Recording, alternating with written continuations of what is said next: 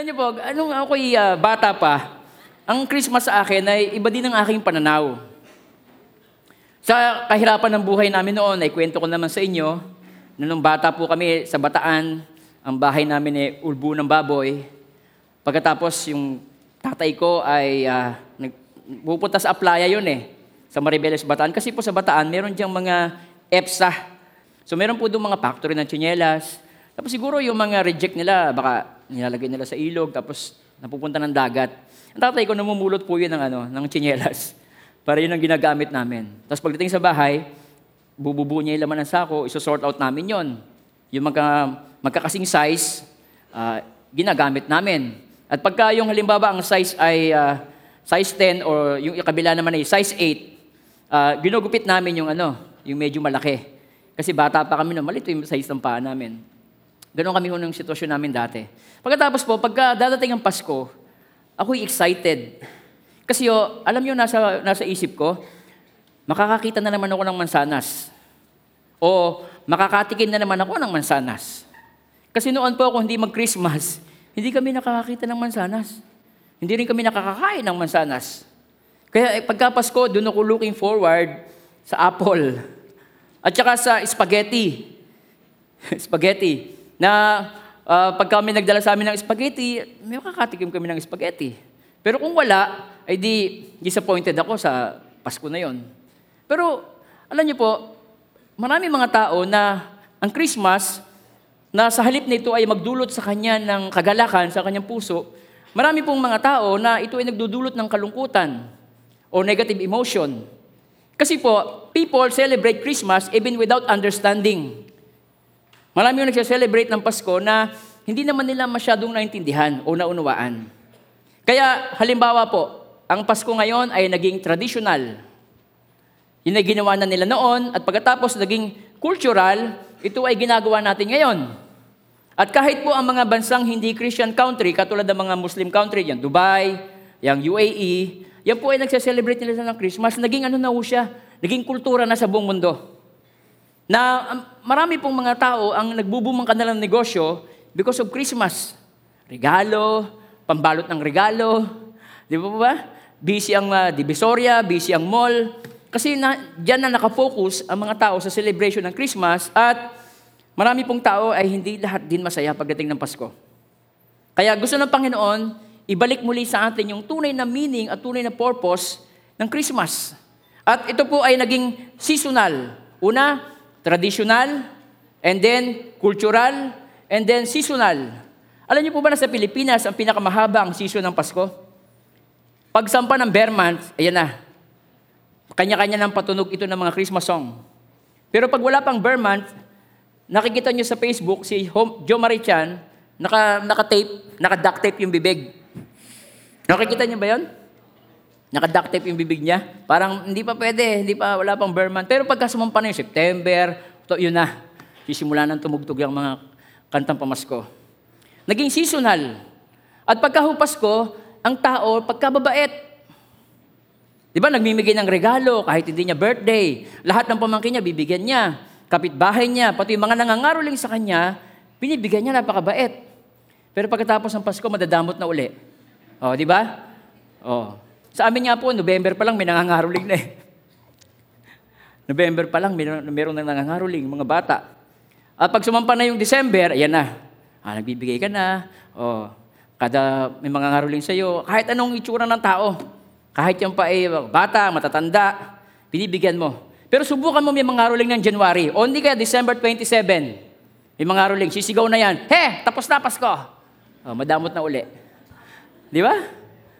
Traditional, cultural, and then seasonal. Once a year lang. Kaya gusto ng Panginoon, at pagkatapos tayo po mga tao, meron tayong mga ideal Christmas. Ano ba ang ideal Christmas sa iyo? Yung kayo ay sama-sama magkakapatid, kayong pamilya, ah, parami kayong handa, meron kayong Christmas tree, meron kayong Christmas light, at pag nauso yung pagpipicture na nakapajama doon sa ilalim ng Christmas tree, ah, gagawin mo din yun kasi yun ang uso ngayon, yun ang trending. Merong ideal Christmas, pero papaano kapag hindi nangyari yung iyong ideal Christmas? Doon tayo nagkakaroon ng problema. Amen po? Nagkakaroon tayo ng negative emotion na nagdudulot sa atin ng kalungkutan, ng depression, at kung ano-ano pa. Alam niyo yung reason? Kung tayo lang magiging honest, ang reason, kasi po, anything na celebration about God, lagi itong may substitute. Tayo inililihis ng kaaway ng Diyos sa tunay na meaning o purpose ng Pasko at anumang celebration na tungkol sa Panginoon, ginagawa ng paraan ng Diablo yan na yan tayo ay ma- ma-focus dyan, ma-divert tayo. At ngayong umaga, ang title ng ating mensahe ay Sana ngayong Pasko, magsaya kayo, nakasama ako. Yon. Amen po. Ready na po ba kayo? Dahil yun naman talaga ang meaning ng Christmas. Tingnan niyo po, sabi sa Luke chapter 2, ito yung mensahe na ipinadala ng Diyos sa kanyang mga mensahero ng mga anghel. Sabi niya po dito, sabi ng mga angel, sabi niya, And there were shepherds living out in the fields nearby, keeping watch over their flocks at night. An angel of the Lord appeared to them, and the glory of the Lord shone around them, and they were terrified. But the angel of the Lord said to them, Do not be afraid, for I bring you good news of great joy that will be for all people. Anong reason? Today, in the town of David, a Savior has been born to you. He is Christ the Lord. Ang bilugan niyo po dyan ay unang-una yung good news. Sabi niya, I bring you good news. At pangalawa, na meron itong dalang great joy sa buhay natin. Ang Christmas ay dapat meron tayong great joy. At ang kagandahan dito, ito ay for all people, sa lahat ng tao. Amen po. Kaya, no, ang reason why, why we celebrate Christmas. Ayan, Christmas brings you good news. Kaya ito ay magkakaroon ng kagalakan sa atin kasi po, ito ay good news. Now, bakit good news ang Christmas? Sapagkat ito ay pagpapakita o pagpapadama ng pag-ibig ng Diyos sa iyo at sa akin. Sabi po sa John chapter 3 verse 16, sabi po diyan, For God so loved the world that He gave His only begotten Son, that whosoever believes in Him should not perish, but have everlasting life. Sa Tagalog, sapagkat gayon na lamang ang pag-ibig ng Diyos sa sanlibutan. Sabi niyo nga po yung pag-ibig ng Diyos. Yan ang tunay na meaning ng Christmas. Pagpapakita ng pag-ibig ng Diyos. Sabi niya, sa, sa sanlibutan, na ibinigay niya ang kanyang tanging anak, o bugtong na anak, o kaisa isang anak, si Jesus, upang ang sumang, sino mang sumampalataya sa Kanya ay huwag mapahamak, kundi magkaroon ng buhay na walang hanggan. Alam niyo po, pag pinag-usapan natin yung pag-ibig, Diyos, baka Diyos sa pag-ibig at makataong pag-ibig, napakalaki na pagkakaiba. Yung mga Bible scholars, yung mga nag-aral tungkol sa Bible, dinefine nila yung salitang love na ginagamit ng uh, mga Griego, ng Greek. Ang una, meron sila mga example na binigay na ibig sabihin, yung una, eros. Yung eros love, yun ay sexual. At marami po ang mga tao o mga kabataan na nagkakaroon sila ng maling pagkaunawa tungkol sa pag-ibig. Kaya po, alam nyo, maraming kabataan ngayon ang nalalaglag sila sa sexual sin. Na ipagkakamali ng mga kabataan, o kahit sino man, kahit naman hindi kabataan eh, yung salitang pag-ibig, minsan, ito ay uh, hindi love, ito ay lust, erotic. Amen po? Nandiyan po ba kayo? Now, pati po sa pagse-celebrate ng Christmas, gumagawa tayo ng sarili nating paraan paano tayo mag-celebrate ng Christmas. Sasabihin mo, ah, para maging memorable ang Christmas ko, sasagutin ko siya sa araw ng Pasko. O di ba? Yun ang pamamaraan ng iba para mag-celebrate ng Christmas. Sa Christmas ko siya sasagutin para ah, memorable. O ngayon, nung matapos kang sagutin at matapos kang uh, uh, ayoko na magsalita, bigla kanyang idinamp. Adi pati ang Christmas mo, memorable din. Kaya ang kanta mo, Last Christmas, I gave you my heart. Susunod, The very next day, oh, you give it away. Ay, di, ang lungkot ng Pasko mo. Kaya minsan galit sa Pasko. Ayoko na ng Pasko, naalala ko yung ginawa sa akin. Eh kasi nga, mali ang iyong pag-celebrate ng Christmas. Eh, nasan dyan po ba kayo? Nasusundan po ninyo ako? Kaya gusto ni Lord, ibalik tayo eh. Sa tamang purpose at sa tamang meaning ng Christmas. Ito ay good news. Ang pangalawa, yun po ay phileo, ibig sabihin ng friendship. Pag-ibig ng pangkaibigan. Alam niyo po, yung mga yan, ah, conditional. Mabait ka sa kaibigan mo kasi mabait siya sa iyo. Bigay siya ng bigay ng ulam. Pag-chat mo ng Mars, kumusta ka na? Alam mo na yung kasunod, di ba? Ano kasunod doon? Pautang. Tapos lagi kanya pinapautang, ay di close na close kayo. Ay paano pag dumating yung time na hindi kanya pinautang? Yung best friend mo, best enemy na. Conditional. Sabi nyo nga po yun, conditional. Amen po. Tapos yung panghuli, storge o family love. Yun po yung family love, conditional din yan. Conditional din yung pag-ibig ng mga tao, yung eros, phileo, storge, lahat po yung conditional. Halimbawa, magsasubmit lang ang misis kapag ang mister niya ay uh, bigay ng bigay ng uh, sweldo sa kanya. Paano pag na-stroke, hindi na makapaghanap buhay? Ah, meron ganyan, isinole. Isinole sa magulang kasi nagka-cancer yung asawa niya.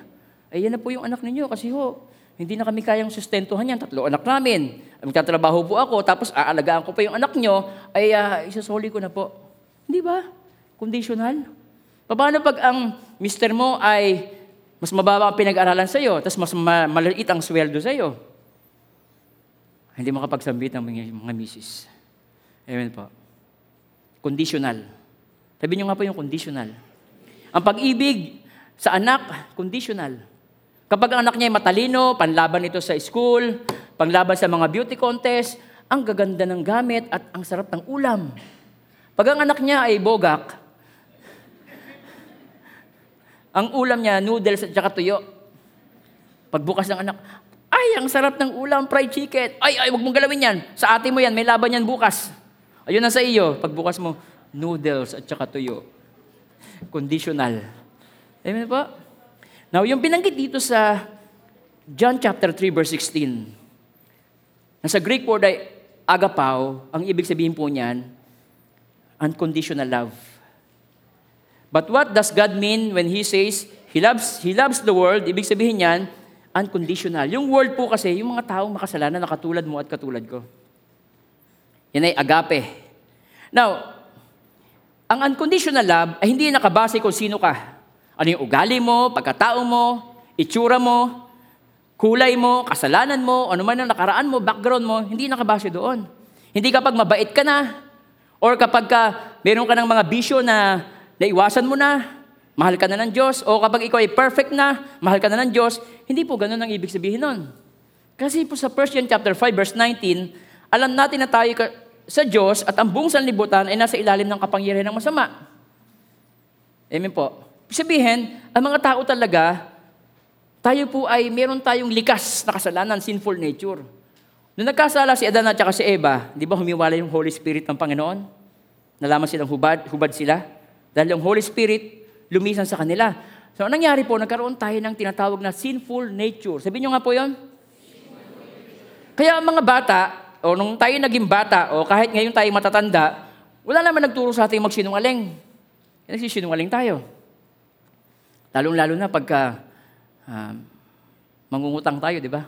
Mars, promise, babayaran ko din agad sa katapusan. Hindi nga lang sinabi kung anong katapusan. Kung katapusan ba ng mundo o katapusan ba ng buhay niya. di ba?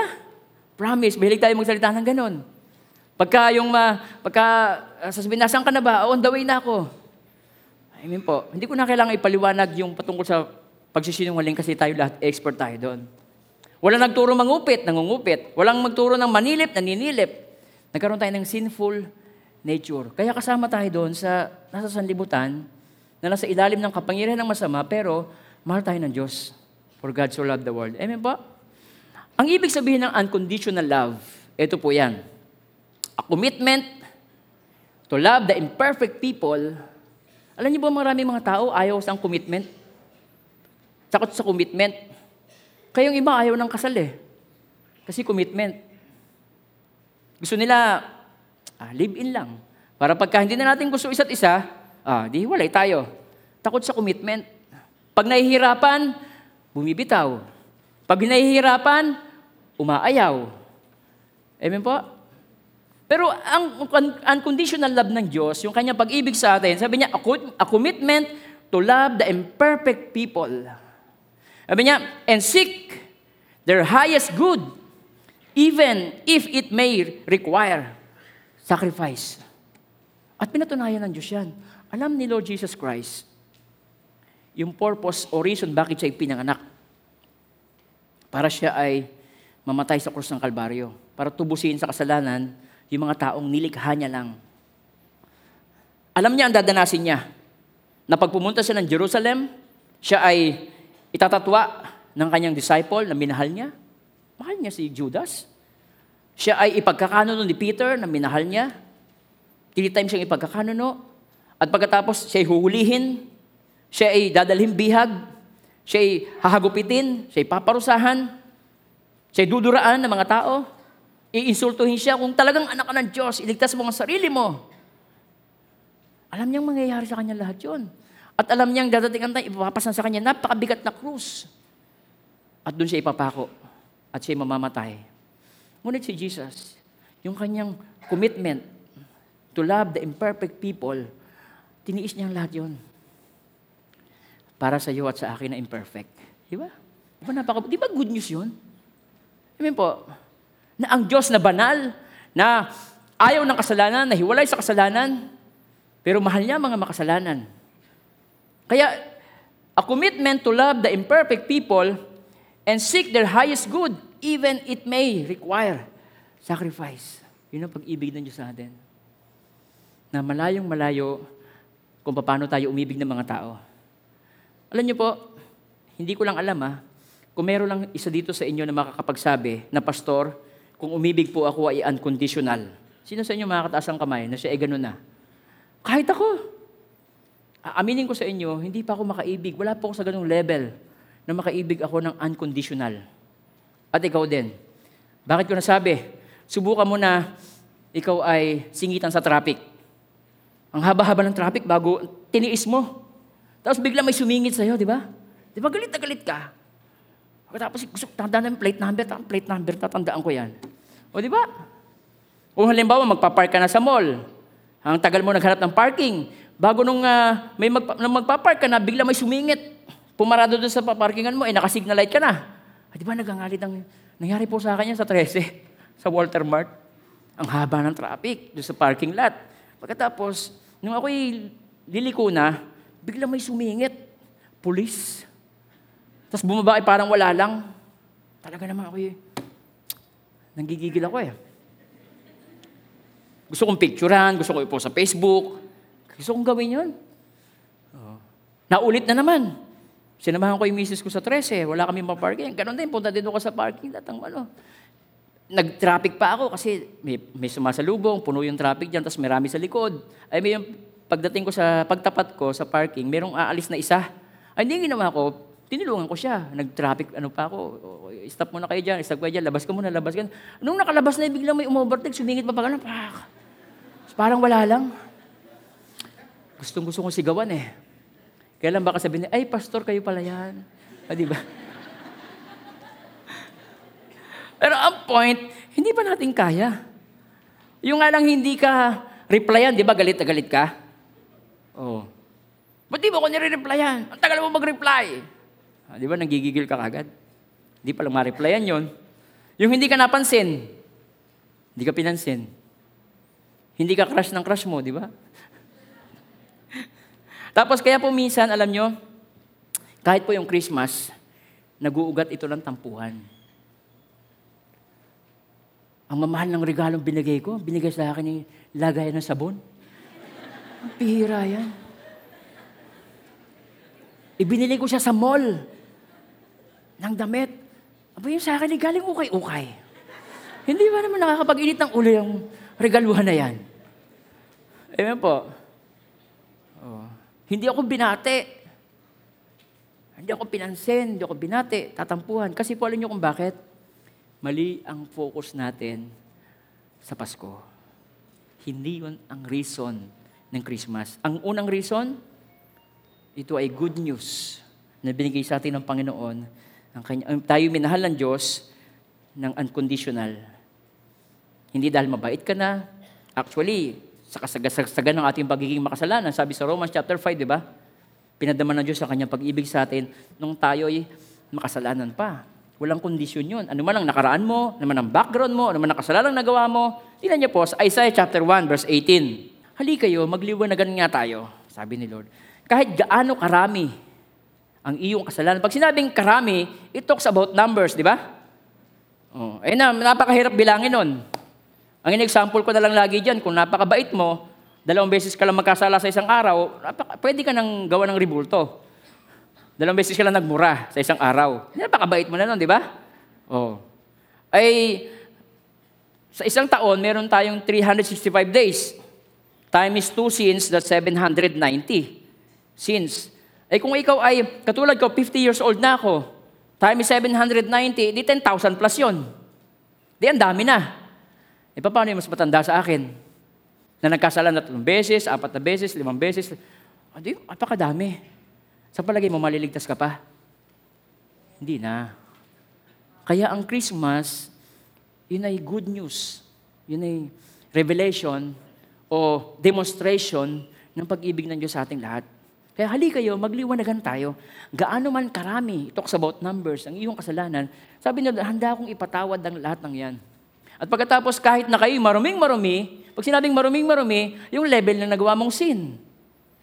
Na minsan ayaw mong maalala, minsan nahihiya ka.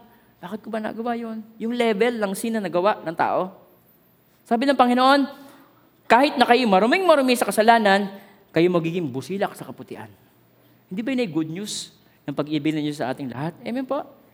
Now, para, para ipakita ko pa sa inyo, yung uh, pag-ibig ng Panginoon na sinasabi niyang agape. Sabi niya, how does God express His love for us? He gave His Son. Ibinigay niya ang kanyang bugtong na anak. Sabi po dyan. Now, bibigyan ko ng emphasis yung sinasabi ko po dito na ibinigay niya ang kanyang bugtong na anak. Halimbawa, ikaw ay eh, meron ka isa isang anak na napakalusog, na napakabait, na inalagaan mo siyang mabuti, ninonurture mo siya, mahal na mahal mo dahil ka isa isang anak. Ang tagal mong pinag-pray. Tagal. Tagal mong miniti, tapos Mahal na mahal mo kasi nung pinanganak siya, kamukhang kamukha mo, di ba? Mahal na mahal mo yon. Pagkatapos, yung kapitbahay mo na adik, magnanakaw, may kapitbahay kang gano'n na adik tsaka magnanakaw. Balitang balita siya na siya uh, talagang sira ulo sa inyong pamilya, sa inyong ka, uh, uh, community. Pagkatapos, yung sasakyan mo, pag nakapark, ginuguhitan yan. May guhit lagi. Tapos kitang-kita mo siya. Magnanakaw, tapos adik. Ang daming kalokohan ginagawa. Ilang beses kanyang ninakawan. Pagkatapos, isang araw, nabalita mo na meron siyang sakit sa puso. Na ang tanging lamang gamot o solusyon, transplant. At nagkataon na ang anak mong kaisa-isa, kamats ng puso ng kapitbahay mo. Ang tanong, ibibigay mo? Ah, hindi mo ibibigay yon. Alam niyo si Lord, tayong lahat, lahat tayo ay, all of us, broke the Ten Commandments. Tayong lahat dito, hindi natin nasunod ang sampung utos ng Diyos. Huwag kang magsinungaling, sisinungaling tayo. Sabi ng Panginoon, uh, huwag kang magnanakaw, nagnanakaw tayo. Huwag kang papatay, pumapatay tayo. Pasal, hindi ba pumapatay? Sabi ng Bible, kapag ikaw ay uh, nag-isip ng galit o nagtanim ka ng galit sa iyong kapwa, guilty ka na ng murder. Huwag kang mangangalon niya. Pastor, di ako nangangalon niya. Eh, sabi ni Jesus Christ, pag tumingin ka lamang ng may kahalayan sa isang babae, o isang lalaki, o isang babae tumingin ng may kahalayan sa isang lalaki, guilty na siya ng adultery.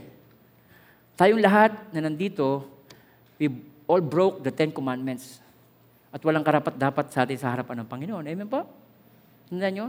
Tayong lahat ay papunta sa impyerno. Pero alam nyo, dahil mahal na mahal tayo ng Diyos. Mahal tayo ng Diyos. Ang ginawa niya, yung kaisa-isa niyang anak, yun na nagbayad ng ating kasalanan. 2,023 years ago, ipinako si Lord Jesus Christ. Yung batang sanggol noon, ng time na yon, sa Bethlehem na pinanganak. Kasama ng mga, ng mga, ng mga tupa na kakatayan, hindi aksidente na si Jesus Christ ipinanganak doon sa sabsaban. Hindi sa hindi yun na aksidente na ah, wala puno na kasi yung mga inn, yung mga yung mga hotel ng time. No, hindi po. Talagang yun ay symbolic na itong batang ito, ito ay sin offering sa iyong kabayaran ng ating kasalanan. Kasi sabi sa Bible, the wages of sin is death. But the gift of God, sino ang gift of God? Si Lord Jesus Christ. is eternal life through our Lord Jesus Christ. Kaya, tingnan niyo po, tayo na makasalanan, mahal tayo ng Panginoon, hindi niya kalooban na tayo mapahamak sa impyerno. Kaya ang ginawa niya, yung kaisa-isa niyang anak, yun ang in-offer niya para bayaran ang ating kasalanan. Amen po. Kaya ibig sabihin nun, yun po ay good news. Good news, ang Christmas is about good news na may Diyos na nagmahal sa iyo unconditionally.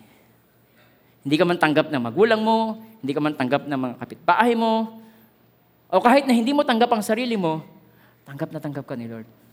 Mahal na mahal ka niya. Amen po? Kaya sabi ng Panginoon, sana ngayong Pasko, sabi niya, magsaya kayo na kasama ako. Ibig sabihin, kilalanin mo siya. Siya ang iyong focus.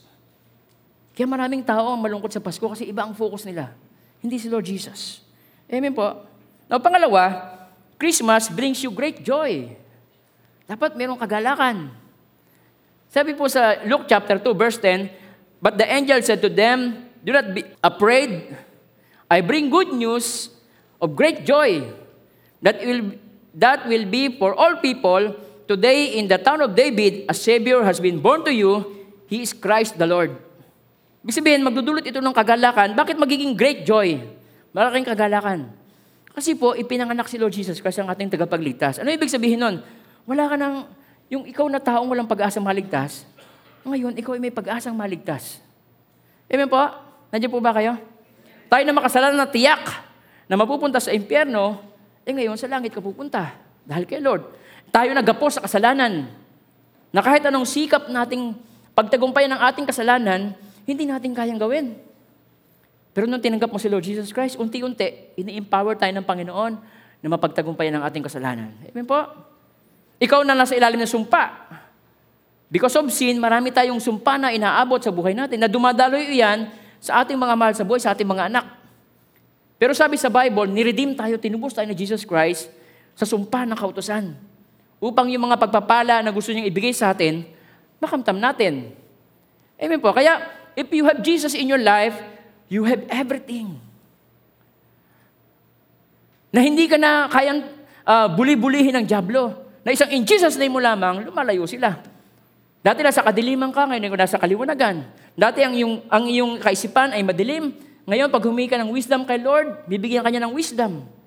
Pag ikaw ay may karamdaman, kanya kang pagagalingin. Pag ikaw ay may pangangailangan, kanya-kanyang bibigyan. My God shall supply all my needs according to His riches and glory in Christ Jesus. Kaya if you have Jesus in your life, you have everything. Amen po.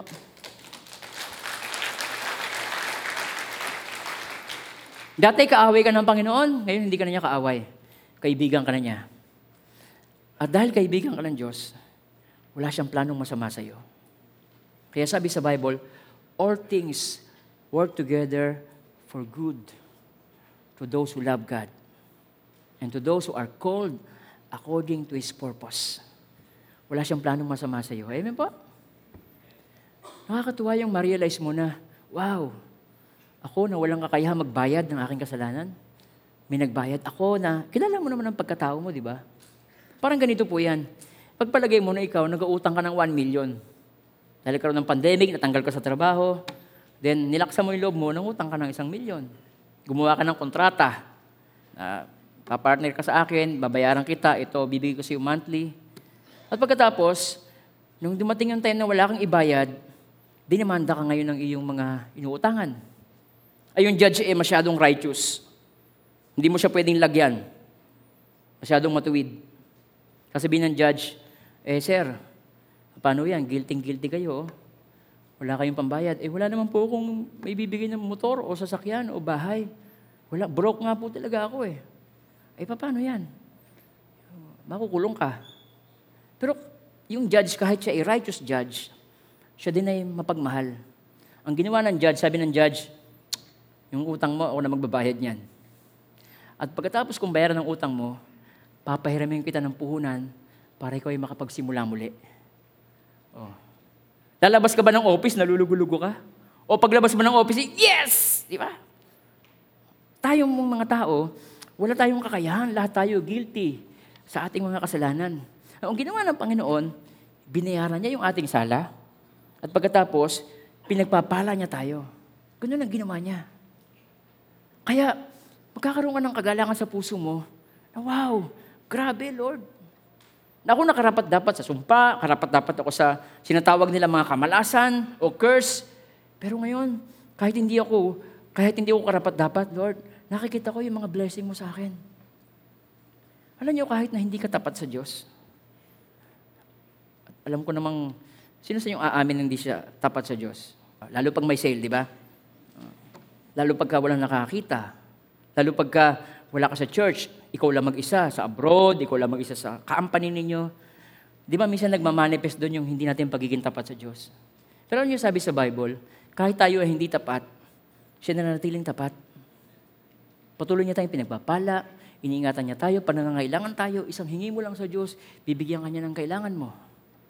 Amen? Di ba ganun kabuti si Lord sa buhay natin? Amen po? Kaya gusto ng Panginoon na maunawaan natin, yung magbibigay ng malaking kagalakan. Na sabi niya, sana ngayong Pasko, magsaya ka ng kasama mo ko. Magsaya ka ng kasama mo ko. I-acknowledge mo yung mga ginawa ko sa buhay mo. Doon ka mag-focus. Amen po, hindi sa mga material na bagay. Alam niyo po ba na people, those people who have everything in this world, but without Jesus Christ sa buhay nila, they will die broke. Ulitin ko po, those people who have everything in this world, but without God, Jesus sa buhay nila, they will die broke. Sabi po sa Bible, sa Luke chapter 12, di ba? Natatandaan niyo po yun? Sabi sa Bible, mayroong isang mayaman na umani ng sagana. Pagkatapos, sabi niya sa kanyang sarili, ah, ang dami ko ng inani. Ano ang inang gagawin ko? Okay? Ah, gigibain ko ang aking kamalig. Magtatayo ako ng lalong mas malaki. Doon ko ilalagay ang aking ari-arian. At sasabihin ko sa aking sarili, ayan, marami na akong ari-arian. Hindi na ako kukulangin habang buhay. Kaya't nagmamahing, na lang ako, kakain, iinom, at magsasaya. Hindi ba nakakaingit to? Di ba? Sana all. Na marami ka nang naipong pera sa bangko. Tapos ang, ang aga-aga pwede ka na mag-retire. Na ikang plano mo sa sarili mo ay, ako'y kakain, iinom, magtutur, magsasaya. Tapos, ang sabi ng Panginoon sa kanya, ulit sinabi sa kanya ng Diyos, hangal. Sa gabing ito, babawian ka ng buhay. Kanino mapupunta ang mga bagay na inihanda mo? Ganyan ang sasapitin na nagtitipon ng kayamanan para sa sarili, ngunit dukha naman sa paningin ng Diyos. Kaya, yung mga taong wala ang Diyos sa buhay niya, they will die broke. Amen po? Kaya bless ka. If you have Jesus in your life, you have everything. Natatandaan niyo yung story ni Lazaro tsaka nung mayaman? Yung mayaman na nagdaramit ng iba-iba, mamahalin, at pagkatapos nagana sa pagkain araw-araw. Pagkatapos si Lazaro, na sobrang hirap, na maraming sugat sa katawan, at siya ay nag- naghihintay na lamang ng mga mumong malalaglag sa hapag ng kainan ng mayaman. Pagkatapos wala siyang pambili ng gamot, yung mga aso, dinidilaan yung kanyang sugat. Sabi ni brother mo, normal lamang, ikinamatay nun, tetano. Naalawayan ng aso. Pero, nung kinuwento yun ni Lord Jesus Christ, ang binanggit niya, mayroong isang mayaman. Hindi niya naging ng pangalan. Pero si Lazaro na mahirap, binanggit niya ang pangalan. Lazaro. May isang mahirap, may pulubing, ang pangalan ay Lazaro. Yung mayaman, walang pangalan. Alam niyo po ba na dadating ang time, tayo pong lahat aharap sa hukuman ng Diyos. Tapos meron doong isang libro, Lamb's Book of Life. Natitingnan ng Panginoon doon yung mga taong nakasulat sa pangalan niya doon. Sabi sa Bible, kapag ang pangalan mo ay wala doon, itatapon ka sa impyerno. Di ba? Amen po. Kaya maganda, siguraduhin mo na ngayon na nakasulat ka doon pangalan mo doon. Amen po?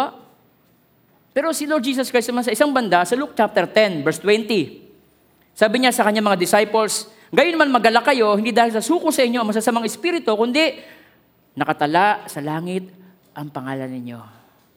Yun ang pinakamagandang balita na magdudulot ng kagal. Yes, Lord, wala nga ako ng ibang bagay.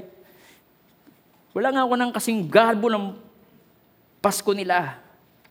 Pero Lord, dahil ako'y kilala mo, ang pangalan ko'y nakasulat sa aklat ng buhay, hindi ako namamatay, hindi ako mamamatay ng luhaan. Kasi si Lazaro, nung namatay siya, pagtingala ni Abraham, inaaliw siya doon ng mga anghel. Sabi, ni, sabi ng mayaman, Amang, Amang Abraham, maari po bang si Lazaro ay isausaw ang daliri sa tubig at pagkatapos palamigin ang aking dila? Amen po. Kaya totoo talaga na may hell. Pero yung si Jesus Christ, kaya siya nagkatawang tao, kaya mayroong Christmas para tayo tubusin doon sa hell, sa impyerno. Ayaw ng Panginoon na tayo mapahamak dahil mahal na mahal niya tayo. Amen. Nandiyan po ba kayo mga kapatid? Maging kayamanan mo yon sa iyong buhay. Na hindi man ako kasing garbo ng Christmas nila. Alam nyo, nung naunawaan ko ito, dati kasi, sabi ko sa inyo, nung bata kami, di ba? Excited ako sa Christmas kasi mansanas. Ngayon, uh, mura na lang pala mansanas. Madali pa lang bumili. Ngayon, ha? Kasi nung time namin, hindi eh. Kaya maghihintay ako ng Pasko. Paano kung wala? Paano kung walang huli yung tatay ko? Tapos sa bataan kami nakatira, wala naman kaming ninong at ninang doon. Kaya kami-kami lang.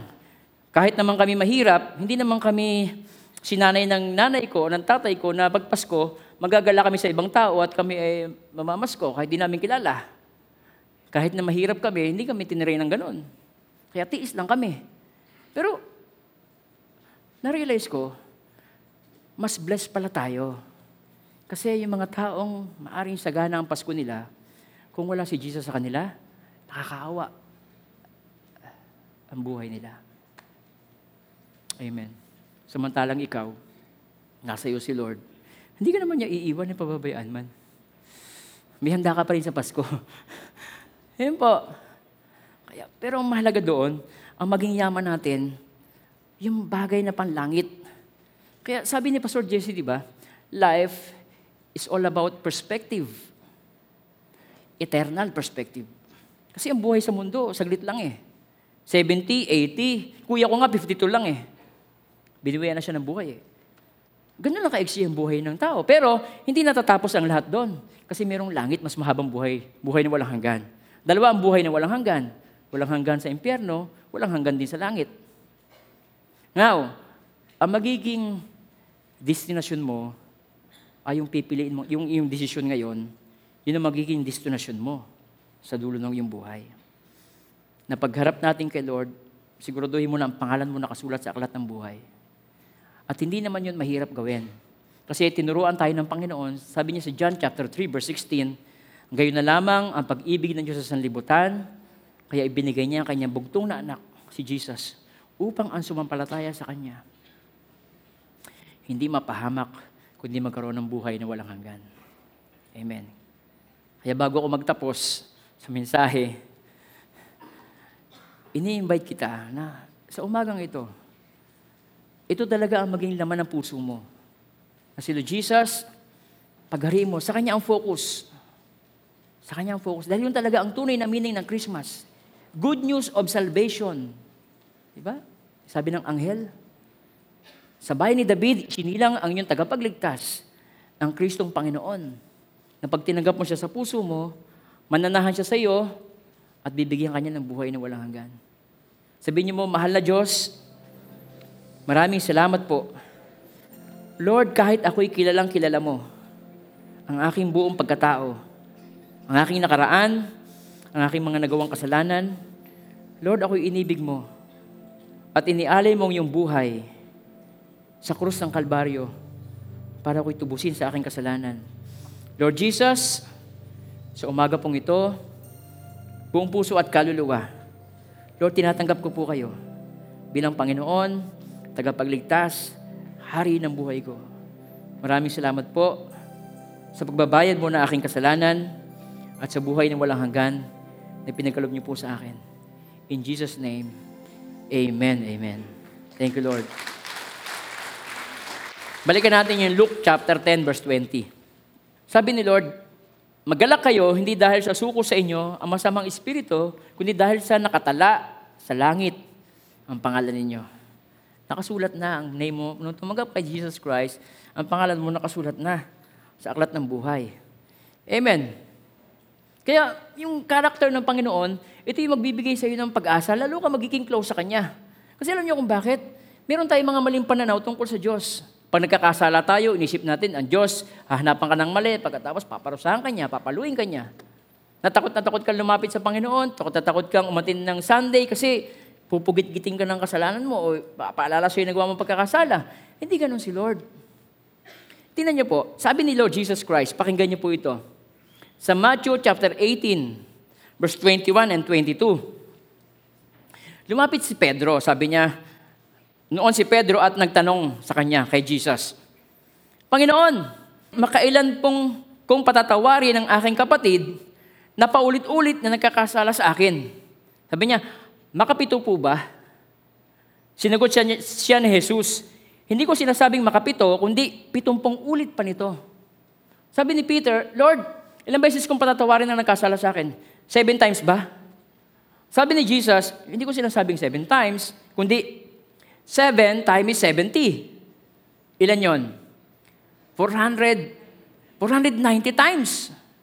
Now, ito ang aking point. Yung character ni Lord, tingnan nyo ha. Pwede ba na i-require tayo ng Diyos, ni Jesus, na pag may nagkasala sa'yo, patatawarin mo siya ng, ng ah, 70 times 7? Pagkatapos, pag sa kanya ka nagkasala, hindi niya i-apply yung kanyang principle? Nakikita niyo yung point? Pwede ba yun na ni-require niya, niya kay Peter na 70 times 7 ka magpapatawad? Pero pag kay Jesus ka nagkasala, tatlo lang eh, hahagupitin ka na niya? No. Hindi ganon. Actually, sabi sa Bible, kung papaanong ang layo ng silangan sa kanluran, ganun daw niya nililimot ang ating kasalanan. Ang Diyos daw natin ay hindi siya marunong magtanim ng sama ng loob sa iyo. Amen po? At hindi lang ho yun, pinatunayan niya yun. Hindi ka lang niya pinatawad sa iyong kasalanan, binayaran niya ang iyong kasalanan. Amen. Di ba napakabuti ni Lord? Ganon siya siya kabuti sa bawat isa sa ating lahat. Hindi ba ni good news? Wow! Lord, ang sarap mag-open sa iyo. Kasi alam mo na pag nag-open ako sa iyo, maunawaan mo ko at patatawarin mo ko. Kasi tanggap ka ng Panginoon, mahal ka niya, gusto ka niyang tulungan, gusto ka niyang turuan. Kasi ang pag-ibig niya sa iyo, unconditional. Kaya marami mga bata, mga anak, takot mag-open sa kanilang mga magulang. Kasi alam nila, naku, pag nalaman to ni daddy, sigurado dos por dos ang aabutin ko. Naku, pag nalaman to ni mami, yung nagawa kong pagkakamali, sigurado, palalayasin ako nito. Amen po. Pero kung mga bata o anak natin, kilala nila tayo na pag ako, yung pagkakamali ko nito, pag uwi ko sa bahay, sabihin ko man to kay daddy o kay mami, alam ko natutulungan nila ako makabangon. Di ba? Di ba ang sarap mag-open pag ganun ang magulang mo? Amen po. Alam nyo, tayo mga tao, dahil ang pag-ibig sa atin ng Diyos ay unconditional. Hindi mahirap mag-open sa Diyos. Hindi mahirap mag-repent sa Kanya.